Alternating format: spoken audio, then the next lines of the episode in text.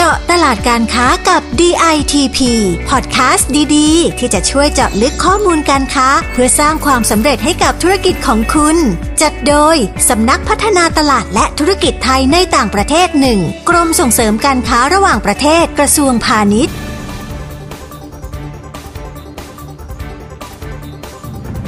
สวัสดีค่ะคุณผู้ฟังกลับมาพบกันอีกเช่นเคยนะคะ กับน้ำฝนปิยริดากิติวรการ นักวิชาการพาณิชย์ชำนาญการกลุ่มงานภูมิภาคจีนค่ะ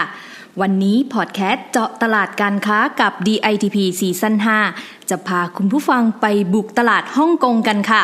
ไปดูกันว่าหลังสถานการณ์โควิด -19 คลี่คลายแล้วเนี่ยการค้าระหว่างไทยกับฮ่องกงเนี่ยจะเดินหน้าไปในทิศทางใด สินค้าและบริการใดบ้างที่มีโอกาสขยายตัวได้ในตลาดฮ่องกงค่ะ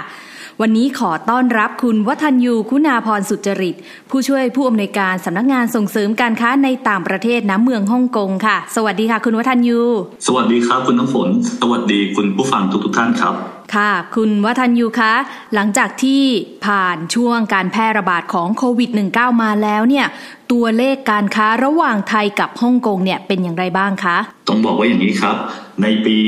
2565 ที่ผ่านมามูลค่าการค้าระหว่างไทยฮ่องกงเนี่ยมีมูลค่าอยู่ที่ 12,000 ล้านเหรียญสหรัฐ ซึ่งฮ่องกงเนี่ยก็เป็นเมืองที่มีความสำคัญต่อการค้า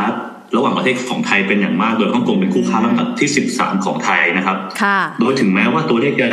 ปรับตัวลดลงเล็กน้อย แต่ฮ่องกงเนี่ยเป็นตลาดส่งออกที่สำคัญของไทย สินค้าส่งออกจากไทยหลายประเภทเนี่ยก็ยังมีอัตราการขยายตัวเพิ่มขึ้นอย่างต่อเนื่อง ที่เด่นชัดที่สุดเลยคือสินค้าอัญมณีและเครื่องประดับนะครับ ที่มีมูลค่ากว่า 1,600 ล้าน US ดอลลาร์ขยายตัว 22เปอร์เซ็นต์สะท้อนให้เห็นว่า ความเชื่อมั่นของผู้บริโภค ความมั่นใจกำลังซื้อของผู้บริโภคเริ่มกลับมาแล้วครับค่ะถัดไปในสินค้า traditional ของเราเช่น ไก่สดแช่แข็งก็ขยายตัว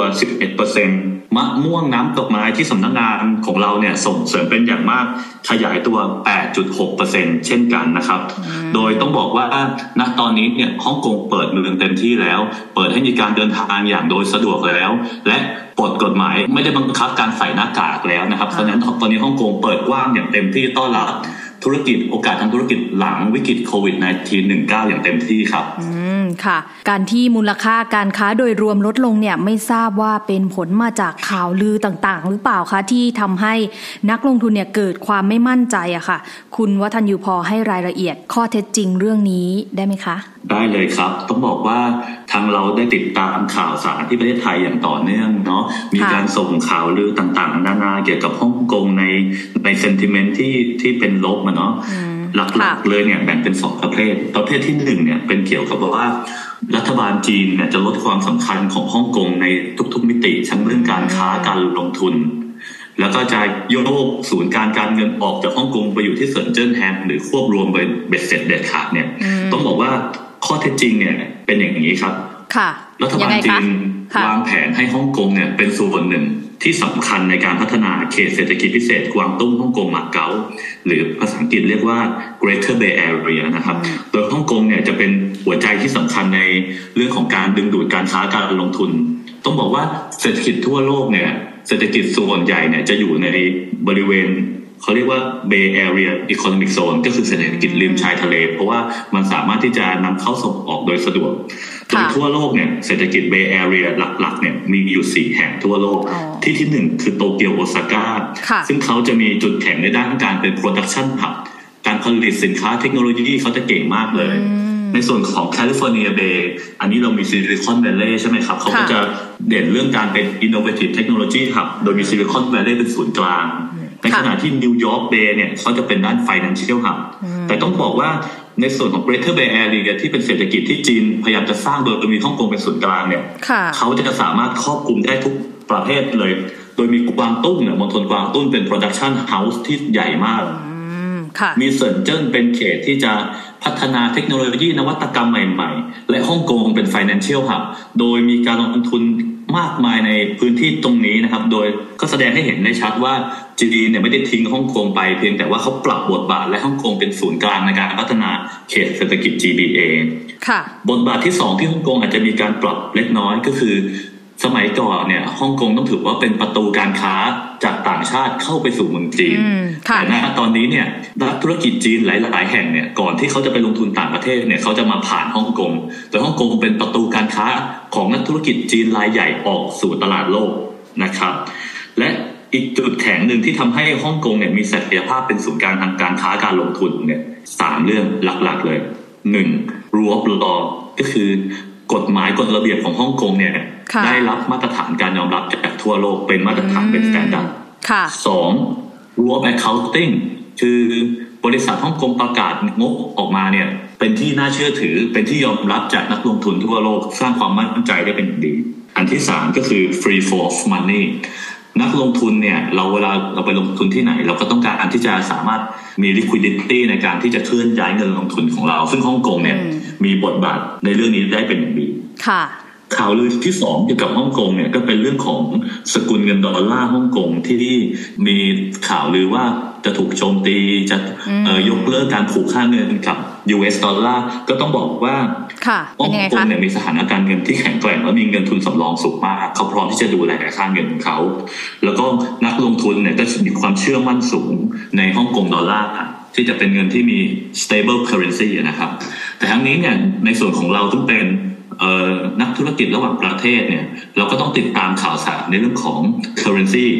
ก็ก็ต้องติดตามนะครับทิศทางในระยะยาวอาจจะใช่แต่ในระยะสั้นก็อาจจะไม่ไม่ได้มีการลดค่าเงินฮ่องกงเป็นอย่างที่มีข่าวลือกันนะครับ ค่ะ ข่าวลือก็เป็นแค่ข่าวลือนะคะ คุณผู้ฟัง และคุณวัฒนยูก็ได้บอกถึงข้อเท็จจริงให้ได้ทราบกันแล้วนะคะ และที่น่าจะสร้างความมั่นใจได้มากขึ้นเนี่ยนั่นก็คือ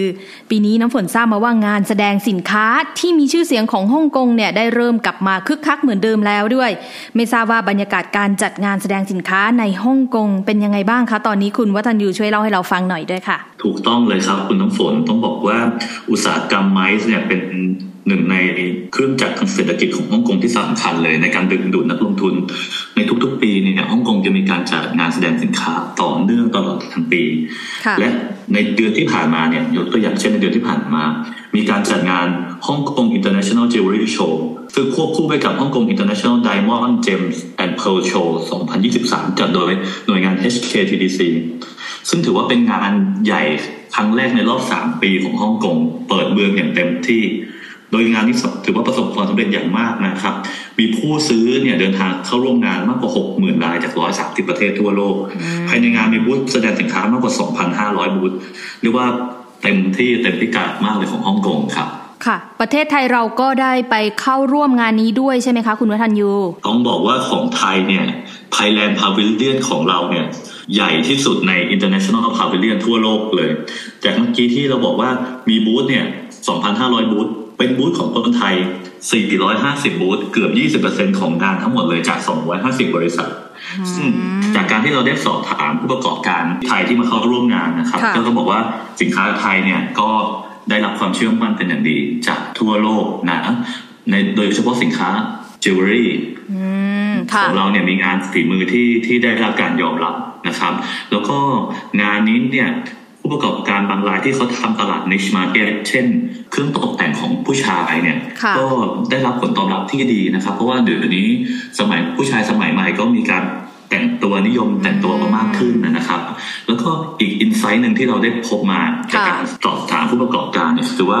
สมัยก่อนเนี่ยงานจิวเวลรี่ที่ฮ่องกงเนี่ย จะเน้น B2B เป็นหลักมาก ๆ เลย จะมีผู้ซื้อมา แต่ว่าเดี๋ยวนี้เนี่ยปรับเป็น B2C ซะเยอะมาก โดยมีผู้ค้ารายย่อยจากเดินจากจีนเนี่ยเดินทางมาซื้อเป็นในลักษณะ B2C ซึ่งเขาบอกว่าจะเป็นประโยชน์ต่องานบางประกอบจิวเวลรี่ของไทยในเดือนกันยายนถ้าเราสามารถที่จะยึด ว่างานของเราเนี่ยเป็นรูปแบบ B2B เนี่ยเราก็จะสามารถดึงดูดนักลงทุน importer จากยุโรปจากอเมริกาเนี่ยมาได้เป็นอย่างดีเลยนะครับค่ะแล้วก็ต้องบอกว่าในเรื่องของจิวเวลรี่เนี่ยณตอนนี้เนี่ยหน่วยงานศุลกากรของฮ่องกงเนี่ยมีการออกกฎระเบียบมาข้อหนึ่งซึ่งซึ่งเกี่ยวข้องและสำคัญ เราก็เลยอยากจะมาแชร์กันตรงนี้นะครับ ก็คือว่าเขาบอกว่าการซื้อขายภายในงานเนี่ยที่มีมูลค่าซื้อขายเป็นเงินสดนะครับ แล้วมีมูลค่ามากกว่า 1นึ่งแสนสองหมื่นเหรียญฮ่องกงหรือประมาณ5้าแสนบาทเนี่ยก็จะต้อง declare ข้อมูลกับทางศุลกากรฮ่องกงในการเอาสินค้าเข้าออกนะครับ ก็ผู้ผู้ประกอบการจิวเวลรี่ของไทยก็น่าจะต้องศึกษากฎระเบียบในตรงนี้นะ ว่าว่าเขาต้อง declare อย่างไรมีอะไรที่ต้อง declare บ้างแต่ในเบื้องต้นเนี่ยคือ การซื้อขายเป็นเงินสดมากกว่าหนึ่งแสนสองหมื่นฮ่องกงเนี่ยจะต้อง declare กับทางฮ่องกงไม่งั้นเราก็จะ จจะโดนตรวจจับมีค่าปรับได้นะครับ โห อันนี้นี่คุณผู้ฟังต้องระวังเป็นอย่างยิ่งเลยนะคะ ใช่ครับคุณน้ำฝนก็เราทำธุรกิจนำเข้าส่งออกก็ต้องติดตามข้อมูลข่าวสารโดยสำนักงานเนี่ยเราก็จะไปสืบสอบหาข้อมูลที่เกี่ยวข้องกับท่านผู้ประกอบการ และเอามาแชร์ให้กับทุกๆท่านได้ฟัง อย่างเช่นวันนี้เป็นต้นนะครับค่ะนอกจากนี้เนี่ยนอกจากงานเจวลรี่แล้วเนี่ยเราก็ยังมีฮ่องกงฟรีมาร์ทที่จัดขึ้นในระหว่างวันที่ 13ถึง16 มีนานะครับ งานนี้เนี่ยมีผู้ประกอบการไทยเข้าร่วม 30 ราย ทั้งบริษัทรายใหญ่อย่าง GDH กันตนา Workpoint ช่อง 3 มากันหมดเลยนะครับโอ้แล้วก็เราก็มีค่ะบริษัทเล็กๆ อย่างมนวิจิตรนะครับ ซึ่งเขาทำหนังเกี่ยวกับไทยมาลายูนนำเสนออาหาร วัฒนธรรม ซึ่งก็ได้รับความสนใจจากผู้นำเข้าเป็นอย่างดีเนาะอืมเออค่ะโดยในขณะนี้เนี่ยที่เราอัดอัด พอดแคสต์การงานยังไม่จบเลย แต่ว่าค่ะในระหว่างการจัดงาน 4 วันที่ผ่านมาเนี่ย เกิดการเจรจา business matching กันมากกว่า 470 ครั้งแล้วโอ้สร้างมูลค่ามากกว่า 1,200 ล้านบาท หรือ 36 ล้านเหรียญ US ดอลลาร์ทั้งทั้งที่งานยังไม่จบเลยนะครับคุณน้ำฝนโอ้ถือเป็นตัวเลขที่สูงมากเลยค่ะ ใช่ครับ แล้วก็หลังจากนี้เนี่ยฮ่องกงก็จะมีการจัดงานแสดงสินค้าอย่างต่อเนื่องตลอดทั้งปี โดยงานจิวเวลรี่เนี่ยก็จะมีอีกครั้งในเดือนมิถุนายน กันยายน และพฤศจิกายน และงานโฮเฟกก็จะเป็นเกี่ยวกับอาหาร ซึ่งผู้ประกอบการไทยเนี่ยก็มาเข้าร่วมเยอะ แล้วก็เป็นเวทีที่จะโชว์ออฟสินค้าไทยได้เป็นอย่างดี งานโฮเฟกจะจัดขึ้นในเดือนพฤษภาอืมและงานฟู้ดเอ็กซ์โปในเดือนสิงหาคมนะครับค่ะก็ถ้าเกิดผู้ประกอบการสนใจที่จะมาออกบูธที่นี่เนี่ยสามารถติดต่อมาที่สำนักงานได้ เราก็จะช่วยประสานงานเพื่อให้คุณได้มา แสดงตัวที่นี่มาพบกับผู้นำเข้าที่นี่ และกรมส่งเสริมการค้าระหว่างประเทศก็ยังมีโครงการ SME Proactive ที่ให้ค่ะผู้ประกอบการมาสมัครเพื่อให้กรมสนับสนุนให้คุณเนี่ยมาแสดงสินค้าในต่างประเทศณเมืองฮ่องกงครับ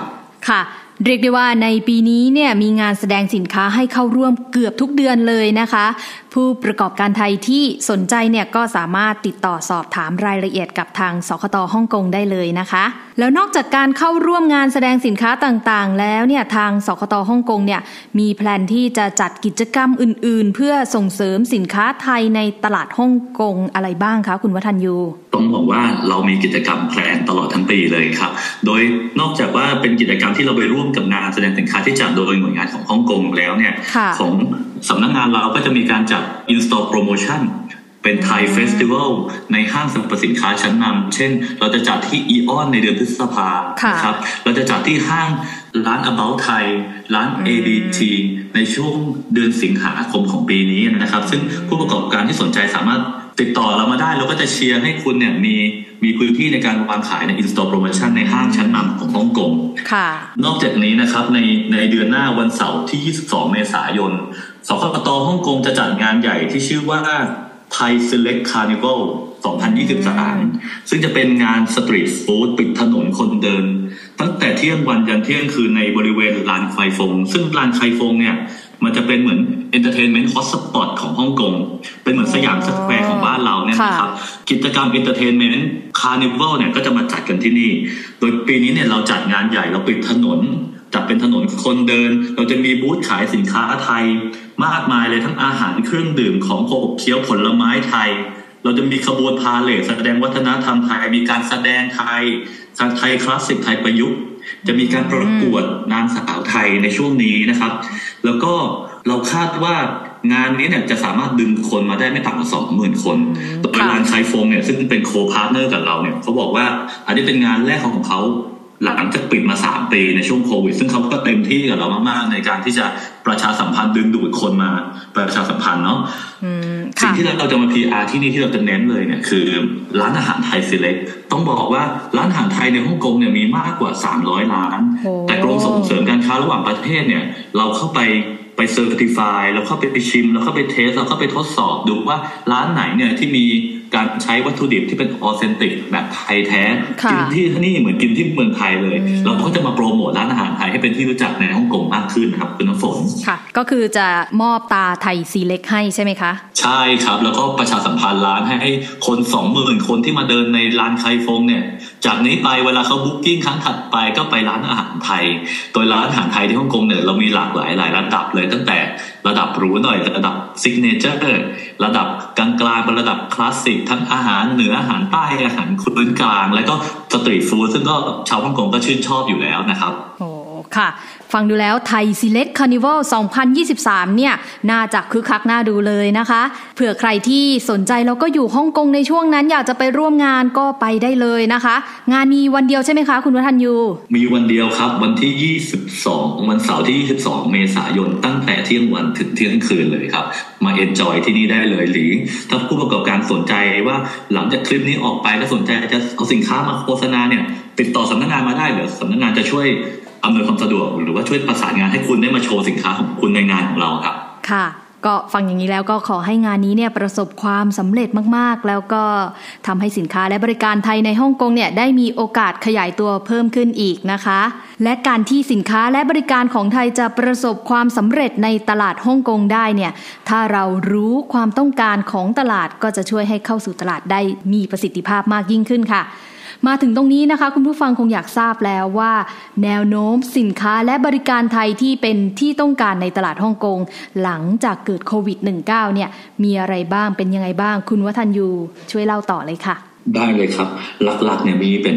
มีเทรนด์ที่เห็นได้ชัดเลยเนี่ยสี่เรื่องนะครับ เรื่องแรกเนี่ยคือเรื่องของการ รักษาสุขภาพการออกกำลังกายการรักษาความสะอาด โดยสินค้าที่ออกมาในช่วงโควิดอย่างที่ทุกคนทราบเนี่ยก็จะมีเรื่องของไฮจีนเป็นสำคัญ แต่ว่าณตอนนี้ถึงแม้ว่าโควิดจะผ่านไปแล้วเนี่ยแต่ว่าคนก็ติดพฤติกรรมไปแล้ว ในการที่เราจะต้องมีสินค้าด้านไฮจีนติดตัวไว้ แล้วคนค่ะก็มีการออกกำลังกายมากขึ้นนะสินค้าเนี่ยเกี่ยวกับการออกกำลังกายของฮ่องกงเนี่ยก็จะขายดีนะครับค่ะถัดไปเนี่ยคือเป็นสินค้าในเรื่องของนวัตกรรมใหม่ ๆ ยกตัวอย่างเช่น future food เนี่ยที่เป็นเนื้อจากพืชอืมของไทยเนี่ยค่ะก็เปิดตัวได้อย่างดีมากในฮ่องกงแล้วก็ได้รับการยอมรับณขณะนี้เนี่ยมีหลากหลายแบรนด์มากเลยไม่ต่ำกว่าสี่ห้าแบรนด์ที่ที่ขายเนื้อจากพืชในฮ่องกงตามซูเปอร์มาร์เก็ตและร้านอาหารต่างๆเนี่ยหลายหลายร้านก็เลือกที่จะใช้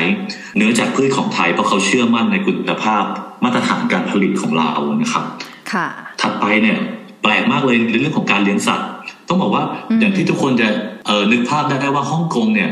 คนเขาก็จะอยู่กันในอพาร์ตเมนต์เล็กๆกันนะครับค่ะคนก็แค่อยู่กันก็เล็กอยู่แล้วอะอืมแต่ต้องบอกว่าที่นี่เนี่ยมีอัตราการเลี้ยงสัตว์เยอะมากทั้งหมาทั้งแมวเพราะว่าเดี๋ยวนี้คนรุ่นใหม่ก็บางคนก็เลือกที่จะไม่มีลูกเนาะอืมค่ะเราก็เลี้ยงหมาเลี้ยงแมวเนี่ยแล้วเขาจะเลี้ยงอย่างเต็มที่เลยเลี้ยงอย่างเหมือนลูกเลยอืมีรถเข็น มีของเล่น มีขนมขบเคี้ยวอาหารกระป๋องเนี่ยซึ่งอาหารกระป๋องเนี่ยก็มีของไทยเนี่ย ขายมาที่ฮ่องกงเยอะมาก แล้วอาหารหลายอย่างนี่คือ ต้องบอกว่าแพงกว่าอาหารที่พวกเรากินกันอีกนะครับคุณน้ำฝนค่ะคือแบบทำราคาได้เป็นอย่างดีเลยมาจิ้นสูงมาก แล้วก็มีอัพไซด์สูงครับอัพไซด์สูงมากสำหรับตลาดอาหารสัตว์เลี้ยงนะครับอืมค่ะและเทรนด์สุดท้ายก็คือเรื่องของผู้สูงอายุ ซึ่งต้องบอกว่าฮ่องกงเนี่ยมีมีอัตราผู้สูงอายุเนี่ยเยอะมากๆเลย เวลาเราเดินไปที่ถนนเนี่ยเราจะเห็นผู้สูงอายุ เยอะมากแต่ เขายังแข็งแรงอยู่นะครับเขายังออกมาใช้ชีวิตประจำวันได้อยู่ค่ะทีนี้เนี่ยเวลาเราจะขายสินค้ามาที่จะเจาะผู้สูงอายุเนี่ย สินค้าบางอย่างเราต้องอาจจะต้องดีไซน์มาให้เหมาะกับที่เขาจะใช้ได้ เช่นถ้าเกิดว่าเราเราทำขวดน้ำน้ำสมุนไพรมา แล้วเปิดขวดเนี่ยอืมเปิดยากมากเลยผู้สูงอายุเขาไม่มีแรงที่จะเปิดได้ขนาดนั้นค่ะหรือว่า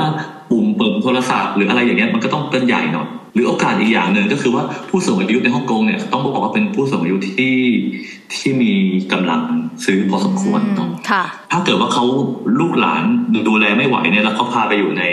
เออเขาเรียกว่า elderly care home อะ home service care สำหรับผู้สูงอายุเนี่ยในฮ่องกงเนี่ยถึงแม้จะราคาสูงอะแต่ว่าสถานที่มันคับแคบ การดูแลมันมันไม่ได้อะแต่ถ้าเกิดว่าเขา เลือกที่จะไปอยู่ในบ้านพักผู้สูงอายุบ้านพักคนชราที่ประเทศไทย อาจจะอยู่ต่างจังหวัดหน่อย เขาจะคุณจะได้อยู่ในสถานที่ที่แบบกว้างขวางโอโถง แล้วก็มีสถานที่ให้เดินได้สะดวก มีการดูแลจากพยาบาลที่ประจำที่นั่นได้เป็นอย่างดี และที่สำคัญเลยเนี่ยคือมันใกล้กับฮ่องกงลูกหลานเขาสามารถที่จะบินมาเยี่ยมเยียนได้สะดวกเลย เพราะซึ่งอันนี้เนี่ยเป็นอีกจุดหนึ่งที่ทางสำนักงานเนี่ยเราขับเคลื่อนเต็มที่เลยในการที่จะ เชิญชวนผู้สูงอายุในฮ่องกงเนี่ยไปใช้บริการที่เมืองไทยอืมค่ะครับแล้วก็ถ้าเกิดว่าท่านผู้ประกอบการสนใจที่จะส่งสินค้าและบริการต่างๆของท่านเนี่ยมาขายมาจำหน่ายที่ฮ่องกงเนี่ย สำนักงานส่งเสริมการค้าในต่างประเทศในเมืองฮ่องกงเรายินดีเป็นอย่างยิ่งที่จะช่วยอำนวยความสะดวกท่านช่วยหาคู่ค้าให้กับท่านนะครับ ก็ให้เราติดต่อที่สำนักงานของเรานะครับ โดยเรามี Facebook ที่จะติดต่อได้ง่าย ๆ นะ ชื่อว่า Thai Trade Center ฮ่องกงนะครับก็สามารถที่จะติดตามข้อมูลข่าวสารที่เราจะอัปเดตในนี้ แล้วก็สามารถติดต่อมาให้ให้เราช่วยเหลือท่านในการเปิดตลาดสินค้าของท่านสู่ฮ่องกงครับ ค่ะ เป็นยังไงกันบ้างคะคุณผู้ฟังสำหรับ EP นี้เนี่ยเราก็ได้รู้ลึกถึงข้อมูลโอกาสของสินค้าแล้วก็บริการไทย ในตลาดฮ่องกงกันอย่างเต็มที่เลยนะคะ ไม่ว่าจะเป็นเทรนด์สุขภาพ เทรนด์สัตว์เลี้ยง หรือว่าเทรนด์ผู้สูงอายุค่ะ น้ำฝนเชื่อว่าน่าจะเป็นประโยชน์กับผู้ประกอบการไทยทุกท่านเลยค่ะ วันนี้นะคะต้องขอขอบพระคุณคุณวัฒนยูมากๆเลยค่ะ ที่มาร่วมพูดคุยแล้วก็ให้ข้อมูลเชิงลึกที่เป็นประโยชน์กับเราค่ะ ขอบพระคุณค่ะ ขอบคุณครับค่ะ และสำหรับคุณผู้ฟังนะคะที่ต้องการข้อมูลการค้าอื่นๆ เพิ่มเติมนะคะ สามารถเข้าไปดูได้ที่ www.ditp.go.th หรือจะโทรไปสอบถามที่สายด่วน 1169 ก็ได้ค่ะ